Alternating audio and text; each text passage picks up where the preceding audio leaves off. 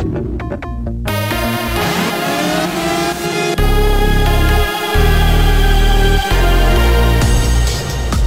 צה"ל, השעה שמונה, שבוע טוב, באולפן יובל גנור עם מה שקורה עכשיו. בקטטה בכפר כנא בגליל התחתון נדקר נער בן 16 ונפצע בינוניית קשה. כתבנו הדר גיציס מוסר כי תחילה הובא הנער למרפאה מקומית ומשם העביר אותו צוות מגן דוד אדום לבית החולים פוריה. המשטרה חוקרת תקרית אלימה בין בני נוער בבית ספר באשדוד בעקבות סרטון שהופץ בטיק טוק. בסרטון נראה נער בן 13, תלמיד כיתה ח', תוקף באלימות קשה נער בן גילו. התקרית הייתה ככל הנראה ביום שלישי השבוע. כתבתנו לענייני חינוך יובל מילר מוסרת כי הנער החשוד בתקיפה נלקח לחקירה ובמשטרה מתכוונים לגבות עדות מהנער שהוכה. מחר יתקיים בעיריית אשדוד דיון בעניינו של הנער התוקף. בחיפה עוכבו לחקירה שלושה תושבים ערבים שהניפו את דגל פלסטין במהלך הפגנה. שוטרים ביקשו מהשלושה להוריד את הדגלים, בטענה כי הדבר עלול להפר את הסדר הציבורי ולפגוע בשלום הציבור. לאחר שסרבו, נלקחו לחקירה בתחנת המשטרה. כתבנו קובי מנדל מוסר כי ההפגנה התקיימה סמוך לאתר פסטיבל החג של החגים בחיפה, לציון חגי שלוש הדתות החלים בחודש דצמבר. בפסטיבל משתתפים אלפי תושבים של העיר המעורבת. ממשיך להיות קשה מצבו של הרב חיים דרוקמן מבכירי הרבנים בציונות הדתית.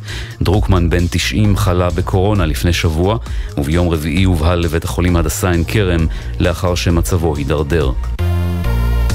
צה"ל יפתח במהלך חג החנוכה כמה שטחי אימונים ברחבי הארץ למטיילים, ובהם מרחב ירוחם ומחנה שיזפון. כתבנו דורון קדוש מוסר כי כל ביקור בשטחי האש מחייב תיאום ואישור מראש של צה"ל. גביע העולם בכדורגל, קטאר 2022. נבחרת קרואטיה הגיעה למקום השלישי במונדיאל, לאחר שניצחה הערב את מרוקו 2-1. מחר בחמש יתקיים משחק הגמר בין נבחרות ארגנטינה וצרפת. התחזית עד יום שלישי, מזג אוויר קיצי. אלה החדשות.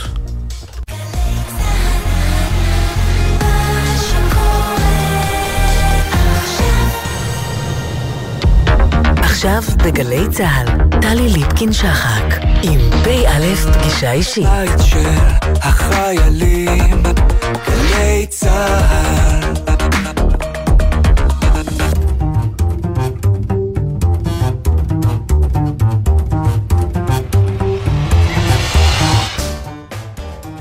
שלום לכם, שבוע טוב לכם. פא' פגישה אישית משולשת בסופו של שבוע שוטט אלימות רומסנית, פוגענית, מפוררת חיים וחברה. פא' פגישה אישית משולשת על סיפו של שבוע חדש, שבוע חג, חג האורים. לימים סתורים אשר כאלה יאות מילותיו של הסופר דוד גרוסמן, שקיבל בשבוע שעבר את הפרס האירופי היוקרתי מאין כמוהו, פרס ארסמוס, שעמד השנה בסימן תיקון, תיקון עולם, וכה בין היתר אמר דוד גרוסמן במעמד קבלת הפרס.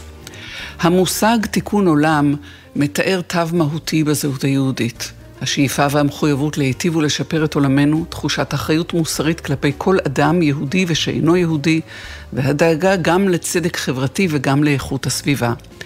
אני מזכיר לעצמי שוב ושוב שיש בישראל עדיין אנשים רבים שעבורם הייאוש משינוי איננו אפשרות. שהאפתיה או האסקפיזם הם מותרות שהם אינם יכולים ואינם רוצים להרשות לעצמם. אתם אולי מכירים, המשיך דוד גרוסמן, את האנקדוטה על אותו אזרח אמריקני שבזמן מלחמת וייטנאם היה עומד בכל יום שישי במשך כמה שעות מול הבית הלבן עם שלט מחאה נגד המלחמה. יום אחד ניגש אליו עיתונאי ושאל אותו בחיוך מלגלג, אתה באמת חושב שאם תעמוד כאן תשנה את העולם? לשנות את העולם? התפלא האיש. אין אין לי שום כוונה לשנות את העולם. אני רק מוודא שהעולם לא ישנה אותי. כולנו יודעים גם שבכל רגע אנו עלולים למצוא את עצמנו במצב שבו יאבד לנו החופש ויחדרו אותנו שרירות לב והעריצות, מחלות הגזענות, הלאומנות והקנאות, או התנהגות ברברית, בריונית, כזו שמפנה כיום רוסיה כלפי אוקראינה, התוקפנות שמאיימת ממש בימים אלה לפגוע בשלום העולם. אם יגיע רגע כזה או דומה לו, אם אי פעם, בנסיבות שקשה לשער אותן כעת, יתהפך עלינו עולמנו, האם נזכור, האם נהיה מסוגלים לדבוק במרד הפרטי וההירואי הזה, לא להפסיק להיות הלב, הלב המרגיש, הפעור, החשוף, וגם לא להפסיק לחשוב, להיות הלב החושב, שוב ושוב, הלב החושב. דברי דוד גרוסמן, ואידך זיל גמור. פא פגישה אישית משולשת, מתחילים.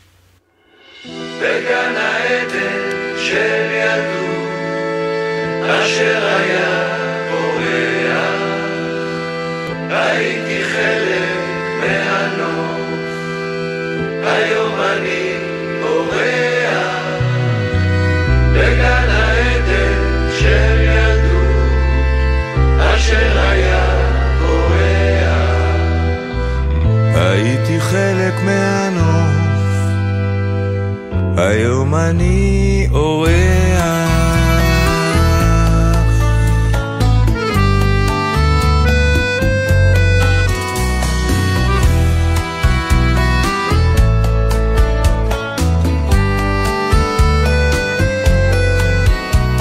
בנוף הבתים הישנים אשר היו צילי בימי ילדות חלפו הרבה שנים, חלפו הרבה שנים. נוף הבתים כבר מתפורר, וקירותיו נעלמים. חלפו הרבה שנים, חלפו הרבה שנים.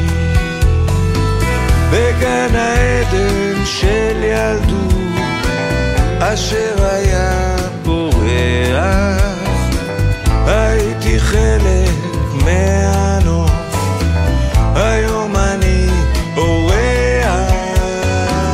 בגן העדן של ילדות, אשר היה פורח, הייתי חלק מהנוף, היום אני אורח.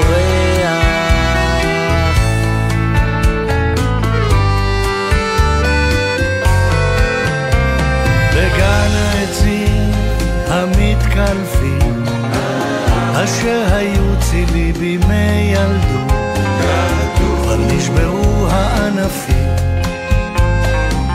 קפצה זקנה פתאום. אני הולך איתי, והם כולם נעלמים. קפצה זקנה פתאום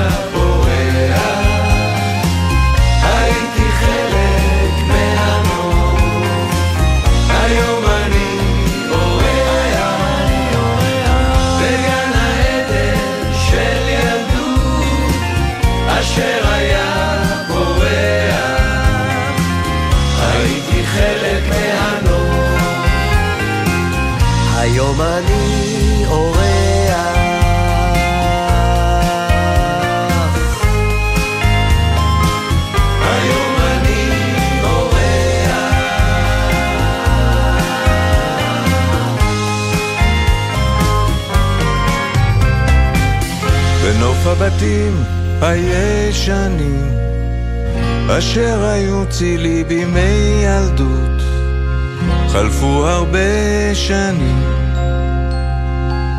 חלפו הרבה שנים.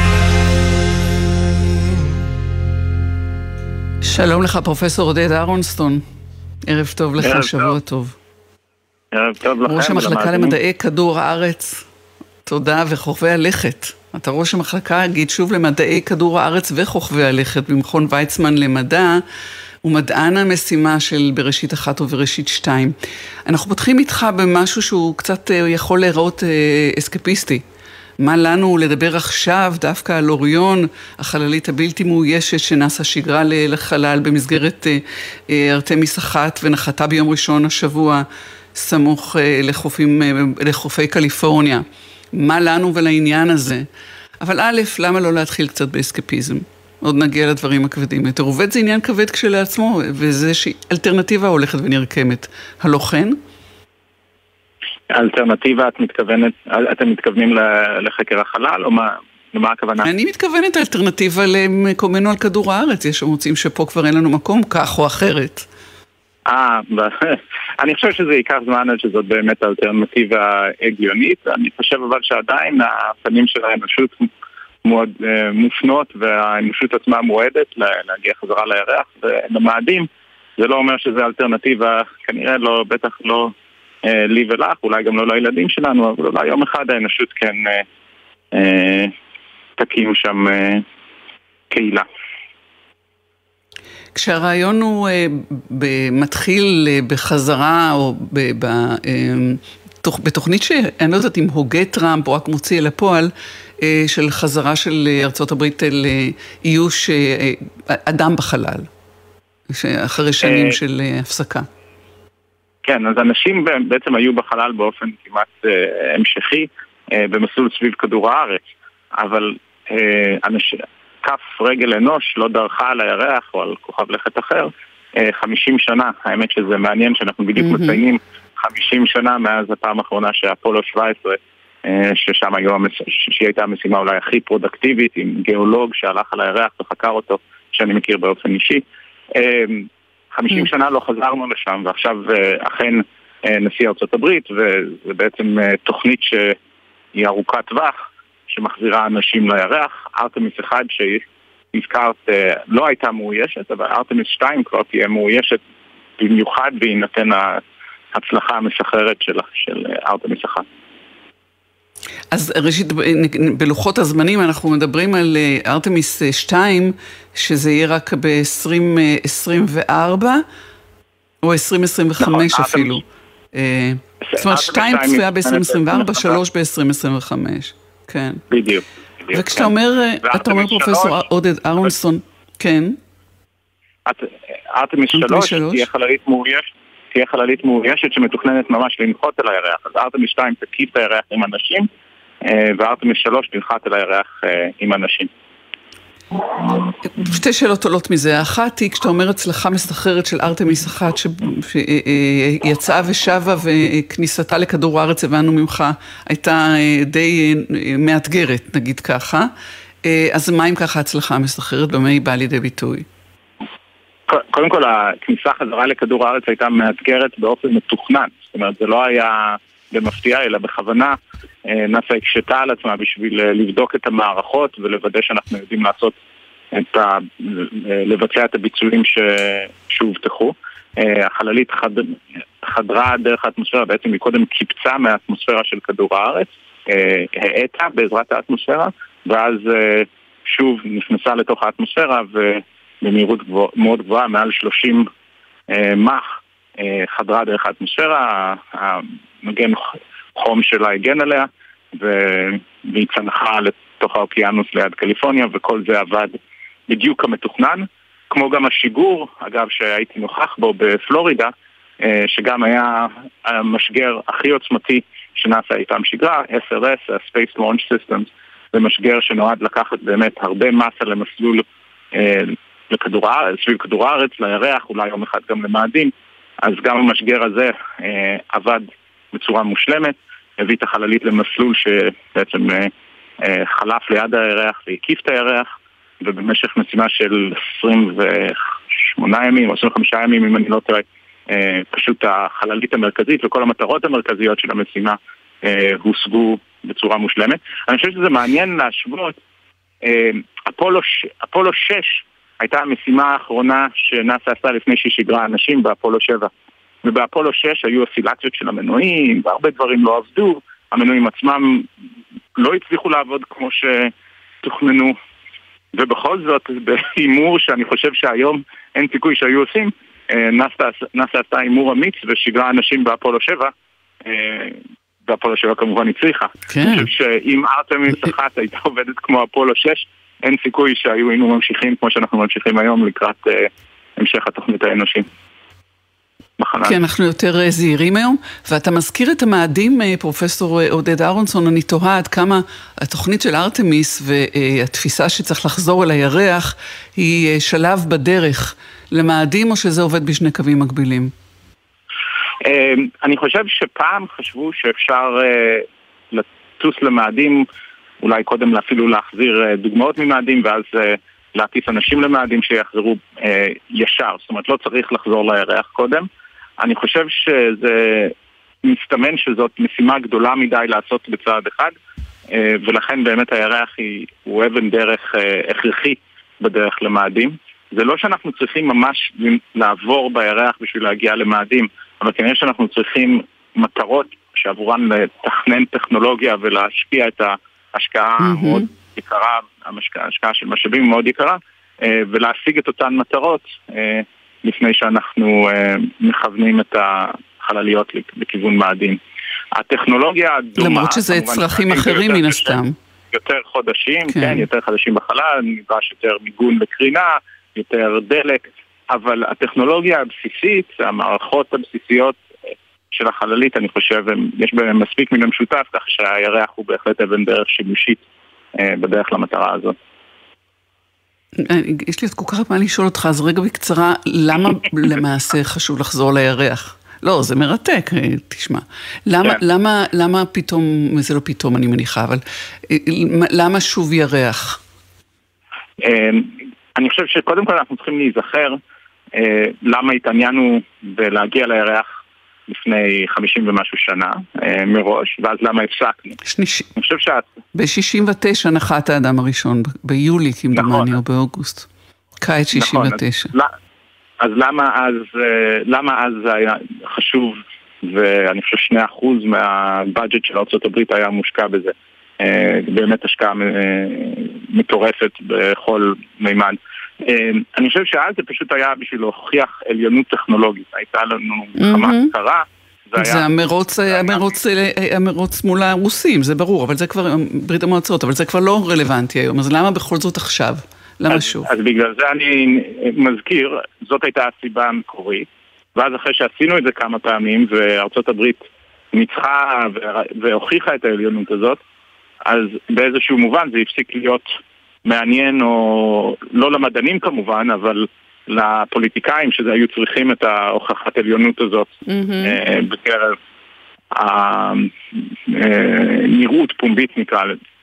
ואז זה הפסיק למשך 50 שנה. אז אני חושב שאם אנחנו מסתכלים על זה מהפרספקטיבה הזאת, אז אנחנו יכולים להבין היום שוב מתחמם אותו space race. היום mm. הרבה מדינות okay. אוקיי. מנסות להגיע לירח שוב, אה, כולל סין, קוריאה, יפן, אפילו מדינת ישראל, כמו שהזכרת בפתיח אה, שלך, אה, למדינות אירופאיות, לקנדה, לעוד מדינות יש קומפוננטות שיגיעו לירח, כמובן ארה"ב. אז אני חושב שהיום מתחמם okay. אוקיי. שוב מרוץ חלל, mm-hmm. אבל לא רק זה, היום יש משחק חדש בחלל, וזה התפקיד שהחלל הפרטי, שחברות פרטיות משחקות באותו כן. מרוץ. אז אז עכשיו אילון מאסק וספייסקס ובלו אוריג'ן של ג'ף uh, בזוס, הם כולם משחקים תפקיד עכשיו, וזה הפך להיות uh, לא רק עליונות מדינית, אלא גם של עליונות של החברות שמשתפות פעולה. עוד נראה לאן זה ייקח אותנו, כיוון שזמננו באמת קצוב, אני לא יכולה שלא לשאול אותך, משום שאתה אה, חוקר ירח ותיק וחבר בצוות שיגור חללית, והיית שם בשיגור הזה, לא מתחשק לך? לטוס לירח. אה, פעם שהיו שואלים אותי את השאלה הזאת, פעם שהיו שואלים אותי את השאלה הזאת, אז הייתי אומר, אה, כמובן שכן. אה, אני גם דיברתי הרבה עם אסטרונאוטים ושאלתי אותם איך זה ללכת אל הירח, כי כמובן זה אולי הדבר שהכי מסקרן אותי כשאני חוקר את המקום הזה. אבל היום אני אבא לשני ילדים קטנים, אז אני חושב שאני מתחשב ואקלקל את צעדיי אחרת. יש אפשרות שהם יהיו אלה שיטוסו ואפשר גם יגורו על הירח. אה, אני לא אמנע את זה, אבל... כן. כן, עוד, עוד דבר אחד קטן, וכמובן הוא הזווית הישראלית, אי אפשר בלעדיה. אה, הזכרת קרינה בהקשר של מאדים, אבל גם אה, לגבי הטיסה לירח. נכון, יש נכון. טיפול בס, אז בסוגיה כן, הזאת. אז, אז על הארטמיס היה ניסוי מאוד מעניין. בעצם לקחו שתי בובות מנקינס, כמו בובות של חלון ראווה שנבנו mm-hmm. במיוחד עבור המטרה הזאת, שקראו להם הלגה וזוהר. אה, ועל זוהר הלבישו חליפת אה, מגן קרינה שנבנתה על ידי, שתוכננה והורכבה על ידי חברה ישראלית שנקראת סטמרד ולזוהר מדדו, mm-hmm. שתי הבובות מדדו את הרמות קרינה אה, במשך כל השהות שלהן בחלל וכך אנחנו נוכל להבין יותר טוב את האפקטיביות של החליפות האלה שזוהר לבשה והלקה לא. פרופסור עודד אהרונסון, ראש המחלקה, אני אגיד את זה עוד פעם, זה כל כך מרשים, ראש המחלקה למדעי כדור הארץ וחוכבי הלכת במכון ויצמן למדע, מדען המשימה של בראשית אחת ובראשית שתיים. תודה שדיברת איתנו, שבוע טוב שיהיה, שלום. שלום.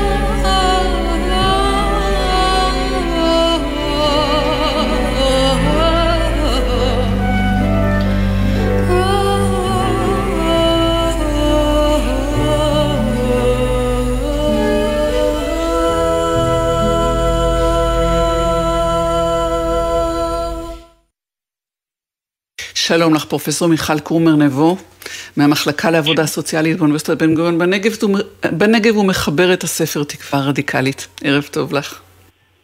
ערב טוב, טלי, ערב טוב. ושבוע טוב שיהיה. עשינו סיור קצר בירח, אבל בסוף צריך אה, לחזור אל קרקע המציאות, וזו המתקיימת וזו ההולכת ומתהווה, אה, על אה, הדאגות שהיא מעוררת. ועל הפערים שהיא עשויה עוד לפעור, ועל העוני. ואת, אגב, נגיד שבשבוע שעבר, ליתר דיוק, בשבת שעברה בדיוק, ציינו 74 שנים להחלטת האו"ם אה, לאמץ את מגילת זכויות האדם, אה, ומשום כך אנחנו מדברות בהיבט של זכויות האדם, והוא הזכות שלא לחיות בעוני, למעשה. כן, נכון. אנחנו לא רגילים לחשוב על עוני כעל הפרה של זכויות אדם. ואני חושבת ש, אה, שגם ההצהרה של האו"ם וגם, אה, וגם מגמות שקורות בעולם אה, בשנים האחרונות קוראות לנו יותר ויותר לראות בעוני הפרה של זכויות אדם. זאת אומרת, לראות בזה באמת אה, הפרה של הזכות לחינוך, של הזכות לבריאות, של הזכות לדיור, של הזכות לתעסוקה, של הזכות אה, לרווחה ושל הזכות לחיים בכבוד. אמ, ואני חושבת שהסתכלות על עוני לא רק כעל איזושהי תופעה חברתית שלפעמים יש אנשים שכשאני מדברת על זה אומרים לי זה, זה הכרחי, תמיד יהיו אנשים בעוני, אלא להסתכל על זה לא כעל תופעה הכרחית אלא כעל באמת הפרה של זכויות אדם, יכול לעזור לנו להבין את המורכבות של התופעה הזאת ויכול לעזור לנו להבין את, ה, את האחריות שיש למדינה אה, לטפל בעוני בדרך אחרת מזו שמטפלים בה היום. נזכיר גם פרופסור אה, אה, קורמן נבו את העובדה שמחר הוא יום המהגר הבינלאומי, הוא, הוא מתחולל ב-18 בדצמבר, ו, וגם אה, עוני של מהגרים זה, זה מתחבר, זה הזכות בכלל להגר, זה הזכות להתחיל חיים מחדש ולחיות אותם שלא בעוני. נכון, והזכות לאזרחות, והזכות mm-hmm, הזכות להיות mm-hmm. במדינה, נכון. כן, הזכות כן, לעתיד. אני חושבת... נכון, נכון. אני חושבת שבעולם כולו אמ, אנחנו רואים כל הזמן תופעות של, אנחנו רואים עכשיו כל הזמן תופעות של מלחמה ותופעות של מהגרים ופליטים בעקבות מלחמה. אנחנו רואים שהעולם מתקשה מאוד להתמודד עם זה, אנחנו רואים את זה בתוך, פה בישראל. אנחנו רואים את זה פה בישראל גם ביחס למהגרים, לפליטים, למבקשי מקלט, אנחנו רואים את זה ביחס ל... אמ, ביחס לאנשים, לפלסטינאים אה, בכל מיני צורות, אנחנו רואים אה, אה, בעיות קשות. ואת, פרופסור מיכל קרומר נבו, את פיתחת איזושהי פרדיגמה מעניינת, שיש לה גם ביטוי לגמרי פרקטי, לאיך להתמודד עם עוני, מאותת, מתוך אותה תפיסה ש, של איך, איך נגיד, לחבק את, את העוני, או, או ללכת עם האנשים העניים ולא לבוא עליהם מלמעלה עם, עם פתרונות. זאת פרדיגמה שמיושמת כבר גם במחלקות לשירותים חברתיים בישראל. ויש עובדים סוציאליים שלומדים עבודה סוציאלית מודעת עוני, נקראת הפרדיגמה הזו. נכון, ככה קוראים לה פרדיגמה, אבל אני יכולה להסביר איך היא קשורה לעניין הזה של זכויות אדם. אני חושבת שבמשך שנים אנחנו היינו שבויים בתוך שיח שאומר שאנשים שחיים בעוני, הם הגיעו לעוני בגלל טעויות שהם עשו, ובגלל התנהגות לא נאותה שלהם. ולכן מה שצריך זה לשנות אותם ולשנות את ההתנהגות שלהם. אם אנחנו מבינים, וזה הכתיב אה, מדיניות וטיפול שבעיניי הם מדיניות של מאבק בעוני לא אפקטיבי. זו פשוט מדיניות של מאבק בעוני שלא הוכיחה את עצמה. שאנחנו נכריח את האנשים להשתנות בכל מיני צורות. אה, אה, קצת עם גזר והרבה עם מקל. אנחנו נראה להם מה טוב להם? נכון, שאנחנו נראה להם מה טוב להם, שאנחנו נייצר אה, מדיניות של אה, קיצוץ בקצבאות כדי שהם יהיו חייבים לצאת לעבוד מתוך תפיסה שהם כנראה לא רוצים לצאת לעבוד, לא יוצאים לעבוד כי הם מתבטלים, כי הם, אה, כי הם, כי הם אה, פסיביים. אה, אמ, שאנחנו נייצר הרבה מאוד, אה, גם בתוך המחלקות לשירותים חברתיים ובתוך העבודה הסוציאלית, אה, מסיבות שונות נוצרו פרקטיקות שבאמת המטרה שלהם הייתה לשנות את ההתנהגות של הפרט. מתוך מחשבה שעוני הוא באמת תוצר של החלטות של אנשים פרטיים, החלטות אה, שגויות שמבוססות על, על סדרי עדיפויות לא נכונים, על תפיסות לא נכונות של המציאות, על, על בחירות מוסריות לא טובות. ובעצם התפיסה שאומרת שעוני זה הפרה של זכויות אדם, אומרת האחריות לעוני היא קודם כל אחריות mm-hmm, שמוטלת mm-hmm, על המדינות. Mm-hmm. אמ, והיא קשורה, והיא גם מאוד מאוד מאוד רב-ממדית, היא לא קשורה רק ביציאה לעבודה, היא קשורה גם בזה שהמדינה צריכה לספק לאדם הזדמנויות תעסוקתיות נאותות, הזדמנויות שאפשר לקבל בהן שכר מתאים ושאפשר לעבוד בהן בכבוד ושאפשר להיות מוגנים מפני פיטורים וכולי וכולי וכולי. אה, אבל גם הזדמנויות דיור וגם הזדמנויות תחבורתיות וגם הזדמנויות אה, לבריאות כמובן, שזה תנאי הכרחי בשביל תעסוקה אה, וגם הזדמנויות לרווחה ולשיכון ולדיור וכולי. אז בעצם, אם אנחנו מבינים עוני כתופעה שמתקיימת בזירה הזאת שהמדינה אחראית עליה, אה, אז אנשים בעוני הם לא... הם לא אובייקט שצריך לשנות אותו. הטענה של הפרדיגמה כן. אומרת שאנשים בעוני נאבקים בעוני כל הזמן. הם יותר מכל אחד אחר, יותר מכל קובעי המדיניות שחותמים על מדיניות למאבק בעוני, אף אחד לא באמת חותם כי אין מדיניות מוסדרת כזאת ואין מדיניות מתוכללת כזאת, אבל, אה, אבל הם יותר מכל אחד אחר נאבקים בעוני באופן יומיומי. ולכן מה שצריך זה להכיר במאבק שלהם, לזהות אותו. אני טוענת שלא מזהים אותו בחברה פשוט מכיוון שהוא לא מצליח. כל זמן שהוא לא מצליח, אנחנו כל כך רגילים בתרבות שלנו ל- ל- למחוא כפיים ול- ול- ולהשתאות ו- ו- ולשמוח עם, עם הצלחות, שאנחנו לא רגילים לחשוב שיש מאמץ גדול גם כאשר המאמץ לא מוכתר בהצלחה. עדיין יש מאמץ כן. גדול. אמ, הספר כן. שלך, אתה כאן צריכה לשאול אותך משהו, כי הספר שלך אה, תקווה רדיקלית. אה, אה, ראשית אני צריכה הסבר לצמד המילים הזה, לתיבה הזאת, תקווה רדיקלית. אוקיי. אני חושבת... אמ, אמ, אני חושבת, את התחלת בדברים של דוד גרוסמן, ואני קראתי את כל הדברים שלו, שהם באמת מאוד מאוד יפים. והוא מדבר שם על, על, על, על האפשרות בכלל להיות לא מאושר. כן, נכון, כן. על האפשרות להיות מאושר כאיזושהי אפשרות ש, ש, שהוא פתאום שומע אותה כילד לראשונה בחייו, הוא חושב על הרעיון הזה שאפשר, שאדם יכול לרצות להיות מאושר וזה, וזה נותן לו איזה כיוון לחיים. אה, אני חושבת שתקווה אה, זה דבר שאנחנו מאוד זקוקים לו. אנחנו מאוד זקוקים לו כשאנחנו עובדים עם עוני, כי עוני זה באמת איזה מין אה, מערכת נורא מורכבת של חסמים.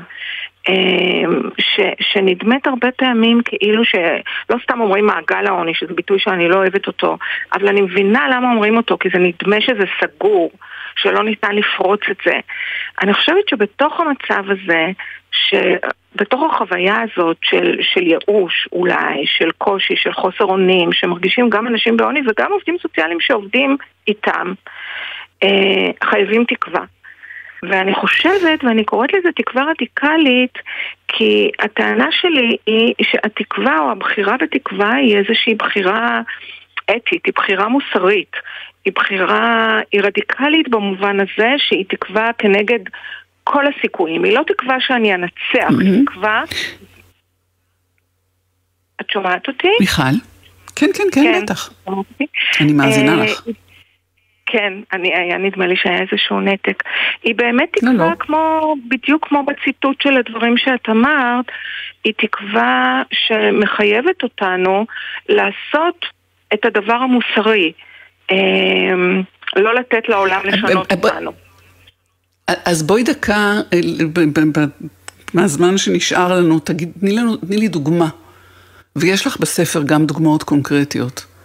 לעבודה סוציאלית אה, מודעת עוני לסוג של טיפול פרטני, למקרה. אמ,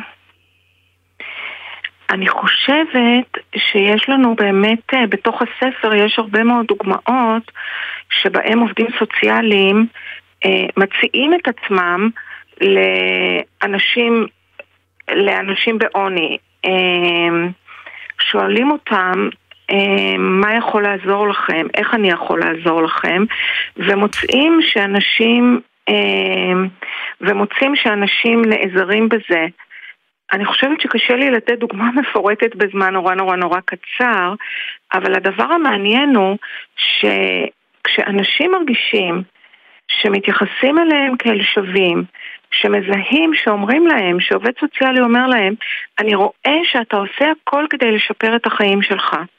גם כאשר אחרים לא מבינים את זה, גם כאשר אחרים לא רואים את זה, וגם כשאתה לא מצליח, אני רואה שאתה עושה המון המון המון דברים כדי לשפר את החיים שלך. וזה שאתה לא מצליח זה לא בגלל שאתה לא עושה מספיק, זה בגלל שאתה נאבק בכוחות ענקיים.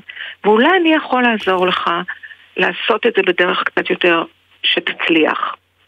אה, וההנחה שלך שברגע, שברגע, וההנחה שלך שברגע שזאת הגישה וזה השינוי בפרדיגמה, אז גם זה יוציא מן האדם העני יכולות נוספות מתוך אותה תחושת סולידריות, הוא לא לבד, אה, הוא יחד עם הצוות הזה, עם בעצם עם החברה, המדינה, מי שנותן לו את השירות, זה יוציא ממנו גם בסוף הצלחות יותר, או שהנה אני שוב מחפשת הצלחה ואת אומרת לי, הניחי להצלחה.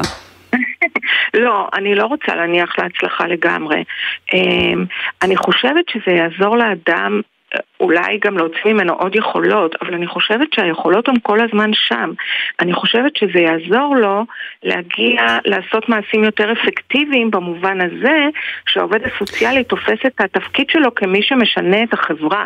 לא את האדם. אני חושבת שהעובד הסוציאלי יכול לעזור לאדם לפתוח הזדמנויות שקודם היו חסומות בפניו.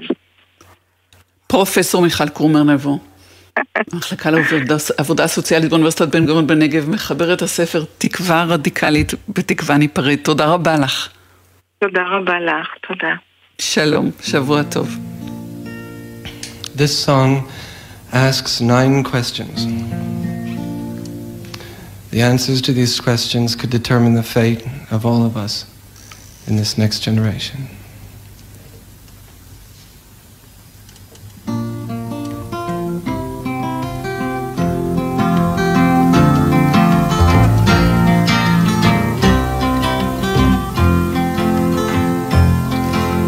How many roads must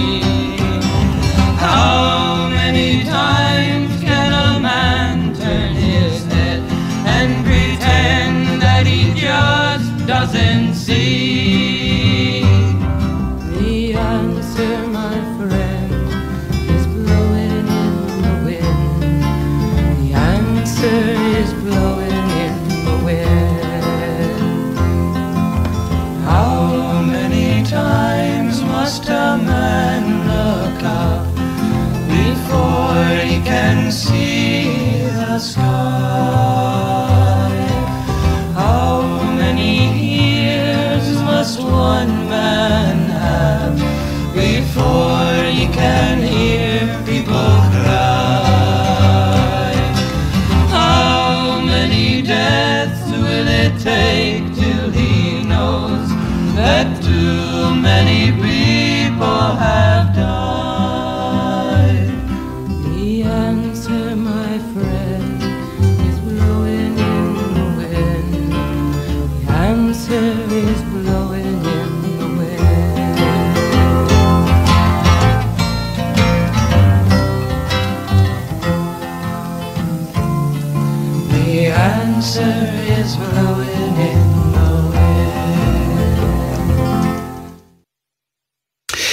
היה בשבוע שעבר אה, מהלך או תהליך הכשרה ביוזמה ובהובלה של עמותת איתך מעכי, משפטניות למען צדק חברתי, העביר 27 נשים ישראליות ופלסטיניות ישראליות לנהל אה, הכשרה לניהול משא ומתן מדיני בראייה מגדרית. שלום לך, דוקטור אמני ג'אבר. שלום ערב טוב לך. ערב טוב. בלשנית, חברת, בלשנית, חברתית, אה, פעילה חברתית לחיים משותפים ודו-קיום, ואחת מ-27 האנשים שהוכשרו ב... אה, בקורס הזה, בסבב המעניין והמיוחד הזה, אה, ואולי צריך להתחיל בשאלה מה הכוונה למשא ומתן, ניהול משא ומתן מדיני בראייה מגדרית. אה, קודם כל זאת הכשרה שהיא מיוחדת במינה, שמקנה כלים לנשים מנהיגות, אה, נשים ממגוון אה, תחומים בציבור או בחברה הישראלית. היא נותנת לנו כלים כדי לדעת איך לנהל משא ומתן, איך להיות שותפות בהחלטות חשובות בנושא שלום וביטחון. הרי למשך שנים רבות, במשך שנים כל ההחלטות בכל מוקדי ההחלטות בעולם אה, שילקחו בכמה מדינות, לא לאו דווקא במזרח התיכון, הייצוג הנשי היה ממש, אה, בוא נגיד, מזערי או לא הולם. וההחלטה הזאת היא באה, או ההכשרה, היא באה להטמיע את החלטת מועצת הביטחון, לתת ייצוג הולם לנשים. כי הן, אה, לדעתי לפחות, וגם לדעת אה, אנשים אחרים, הן הכי מושפעות מכל הקונפליקטים mm-hmm. שקורים ברחבי העולם. העולם. ודווקא שהן הכי מושפעות, צריך לתת לקול שלהן במה שהיא יותר חשובה ופחות סימבולית, שהיא תהיה יותר דומיננטית במוקדי ההחלטות. ולצורך... אז זה נזכיר, זאת החלטה אז נזכיר שזאת החלטה 1325 שהתקבלה לדעתי, אנחנו כבר לפני שנתיים כבר אה, אה, אה, ציינו 20 שנה, זאת אומרת אה, זה היה ב-2000 כשהתקבלה. ואנחנו כבר 22 שנים אחרי זה, בחלק מהמקומות בעולם היא מיושמת בצורה טיפה יותר, אה, או אפילו משמעותית הרבה יותר, אצלנו ממש עדיין לא, אה, והוא באמת שיתוף נשים בתהליכים אה, לפתרון אה, קונפליקטים ולניהול משא ומתן. הקורס הזה הוא, הוא מרתק לא רק משום האכסניה שזה של מעכי, משפטניות למען צדק חברתי, אלא גם באמת הצירוף הזה של נשים יהודיות, פלסטיניות ונשים חרדיות ונשים חילוניות ומכל שכבות החברה. שעוברות את זה מתוך תקווה שכשהן תהיינה מוכשרות לכך, גם מישהו ישים אותן, ישלב אותן במשאים ומתנים לפתרון אה, עימותים. נכון. זה לא כל כך מובן מאליו כשלעצמו.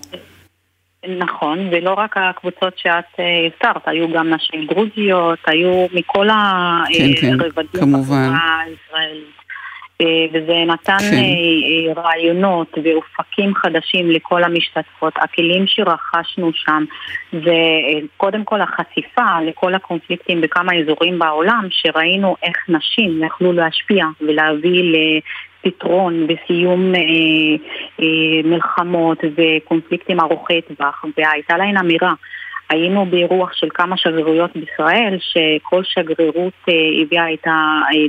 כאילו הנציג הדיפלומטי שלהם או השגריר שבא ודיבר mm-hmm. על mm-hmm. איך האנשים כן אה, עשו תפנית בכל ההליך של המשא ומתן, אם זה היה מאחורי הקלעים או ממש בפומבי. למשל היינו באירוח של שגרירות אירלנד, ארה"ב, שוודיה, בריטניה, קולומביה וקנדה. וזכינו לשמוע מהם איך נשים היו ממש דומיננטיות במעגלים שונים. וזה נתן מין השראה שאם בכל המקומות האלה נשים כן יכלו לעשות אה, ולחולל שינוי, אז למה לא פה, באזור שלנו, של המזרח התיכון. כן. אנחנו צריכים, אה, צריכות במקרה הזה, להפסיק להתנצל על זה שאנחנו אה, בעלות יכולות ייחודיות, מגדריות. כי יש הבדל בין המגדרים, ו- והנכון הוא לנצל את ה... את ה הוא להשתמש, לא לנצל, את היכולות הללו כדי לקדם אה, באמת פתרון קונפליקטים וגם בעניינים אחרים כמובן.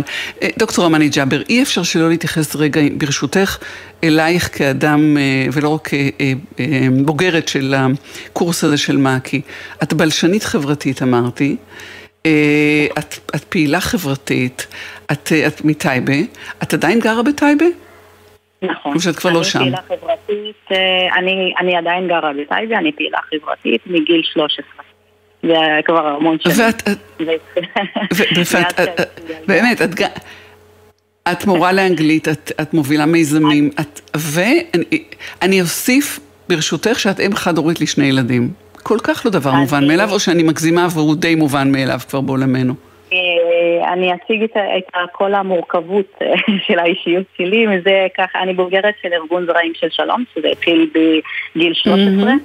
שאני הייתי חלק מהמשלחת הישראלית אה, בארגון של זרעים של שלום, שמפגיש בין צעירים וצעירות מכמה אזורי קונפליקטים בעולם, ומנסים להגיע לפתרון קונפליקטים ודעות קדומות וסטריאוטיפים שהרבה צעירים גודלים, גדלים איתם בכל מיני מקומות בעולם.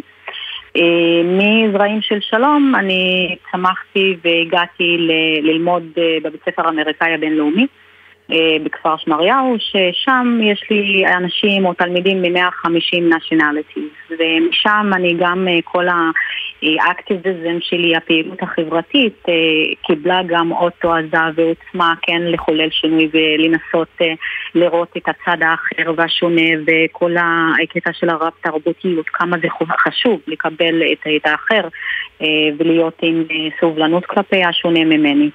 ומהבית ספר האמריקאי אני למדתי בבוגרת של אוניברסיטת בר אילן. אני בכוונה מציגה את כל האקסטרים. גם זה לא מובן מאליו.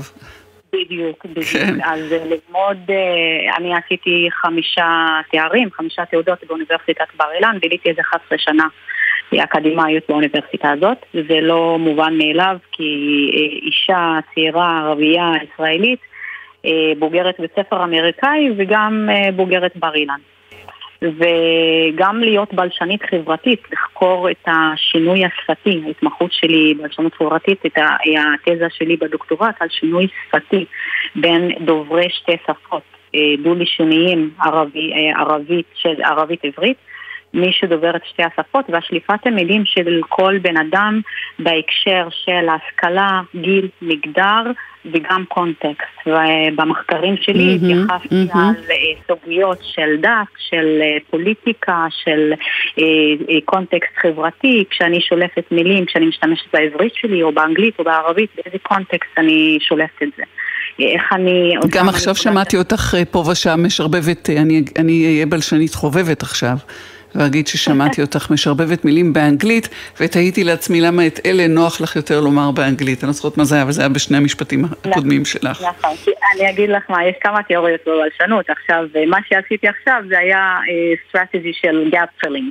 כשיש לי gap, אה, כאילו בשליפת מילים, אה, הרבה אנשים ששולטים ביותר משפה אחת, אז כדי לשמור על הפלואנסי שלהם, אז הם פשוט שולפים מהמאגר של השפות שיש להם. עכשיו, אה, כמובן... ואצלך מאגר גדול. אצלי המאגר גדול. ויש אנשים שעושים את השליפה הזאת והשינוי השפתי דווקא כדי להדגיש היבטים אחרים, או של זהות, או של דת, או של אה, משהו באישיות המקצועית. זה, זה ז'רגון מקצועי שהם מנסים אה, למשל להבליט בקונטקסט מסוים. וזה היה לי מאוד מאוד חשוב גם, ועזר לי מאוד בהכשרה שעברתי, כי גם שם קיבלנו כלים של איך להציג את עצמנו, באיזה מעגלים, איזה כלים להשתמש, איזה שפת גוף מקובלת במעגלים שונים, אה, איך השפת mm-hmm. גוף של אישה היא מאוד אה, חשובה.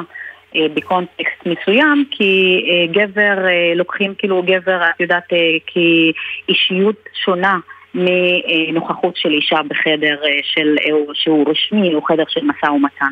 אז קיבלנו כל הכלים האלה של איך להיות דומיננטית ואיך כן להראות שיש לנו אמירה ולהיות אה, נחוצות באטיטוד שלנו או בכל גישה שאנחנו מציגות.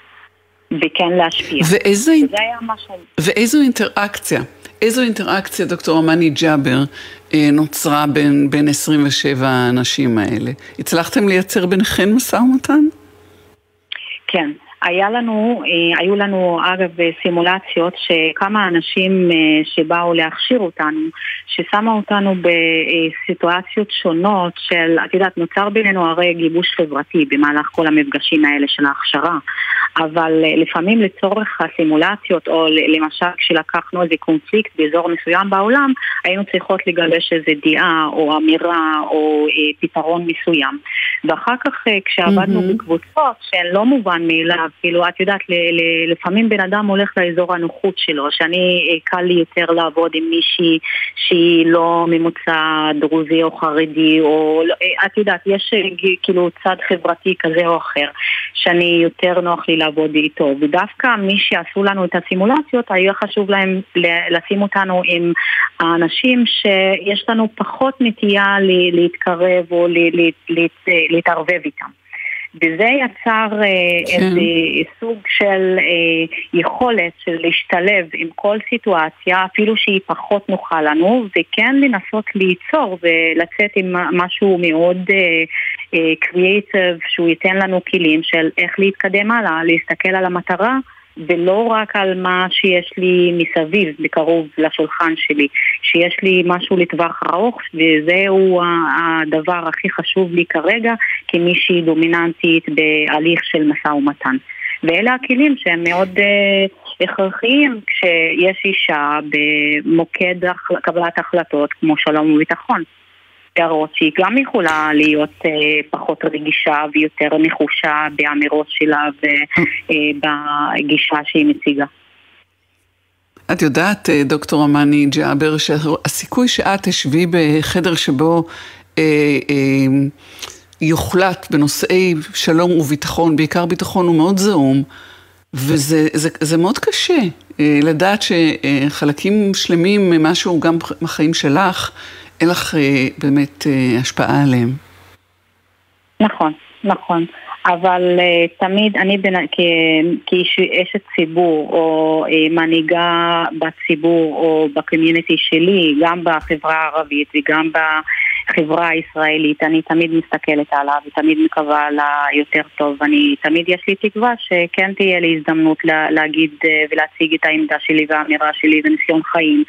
שכן אה, אוכל לקדם משהו ולתרום אה, לחברה אה, הישראלית בכלל ולאזור, לחברה בכל האזור של המזרח התיכון כי יש לי ידע חיים מאוד עשיר והתערבבות של עם כל מיני אוכלוסיות ברחבה גם הבינלאומית ולא רק האזורית ואני מישהי שאני כן יכולה להסתכל על הצד האחר והשונה ממני וכן לקבל ולהבין את מה ששונה ממני. זה משהו שרכשתי במהלך השנים, גם uh, כבת 13, שהייתי חלק מהמשלחת הישראלית, שייצגה mm-hmm. גם את המיעוט הערבי בארצות הברית, ודנתי בכל מיני נושאים אה, פוליטיים כאלה ואחרים, ודתיים, נושאים מאוד רגישים.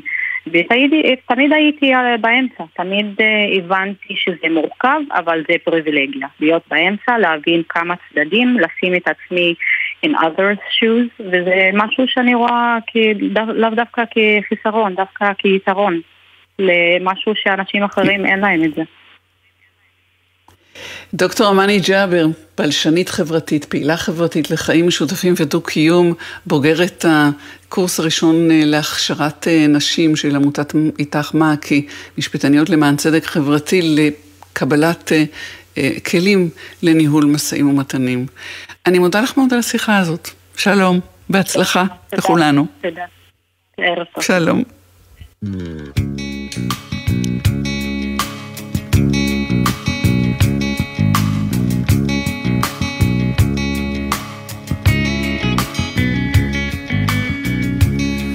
לכל צעקה שתצעק מאיש, מישהו באיזה מקום ירגיש.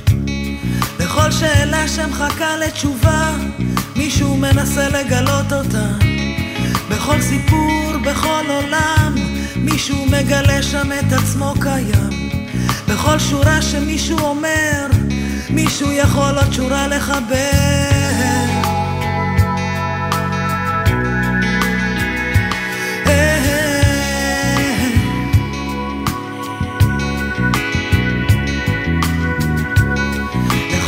ולכל אישה יש איזה חבר או חברה. לכל ספסל שמחכה לבדו, מישהו בסוף ימצא אותו. לכל חלום שאנחנו חולמים, יש קשר אצלנו בחיים. לכל בדידות שגדלה בצל, צריך לתת מקום ולערסל. ואני יודעת שבים יש גל אחד שהוא שלי, ועץ אחד שהוא שלי, וכוכב אחד שלי, וילדה קטנה שהיא שלי, וחתיכת שמיים. את המשדר הזה ערכו איתי והפיקו עומר נותקביץ' ומאיה יהלום, באולפן הייתה ענבל וסלי, הטכנאי אוהד מנדלאווי ובפיקוח אילן גביש. אני טלי ליפקין שחק. שבוע טוב שיהיה לנו. היו שלום.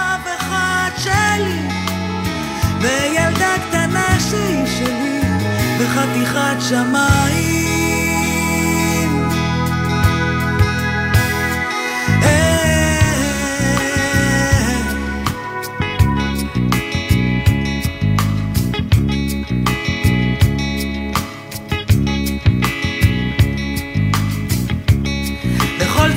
שתצעק מאיש, מישהו באיזה מקום ירגיש.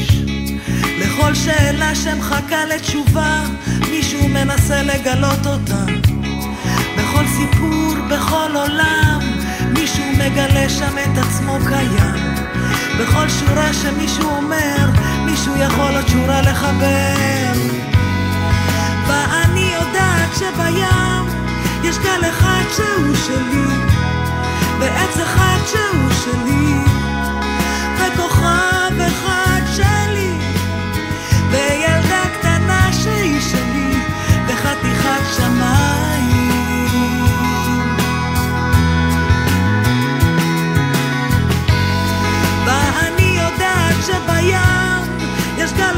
שהוא שלי, ועץ אחד שהוא שלי,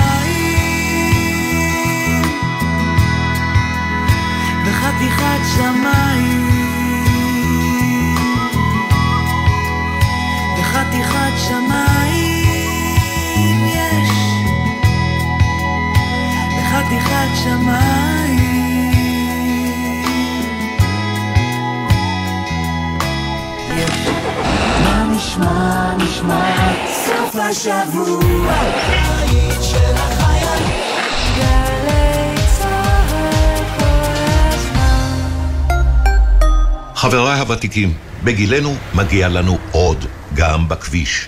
לחכות עוד דקה או שתיים בקרבת מעבר החצייה ולא לחצות את הכביש לפני משאית או אוטובוס שלא תמיד מבחינים בנו. ובכלל, חשוב ליצור קשר עין עם הנהג לפני החצייה, לוודא שראה אותנו ושהוא נותן לנו עוד קצת זמן לחצות. כ-50% מהולכי הרגל הנהרגים בתאונות דרכים הם אזרחים ותיקים. תנו להם עוד קצת זמן.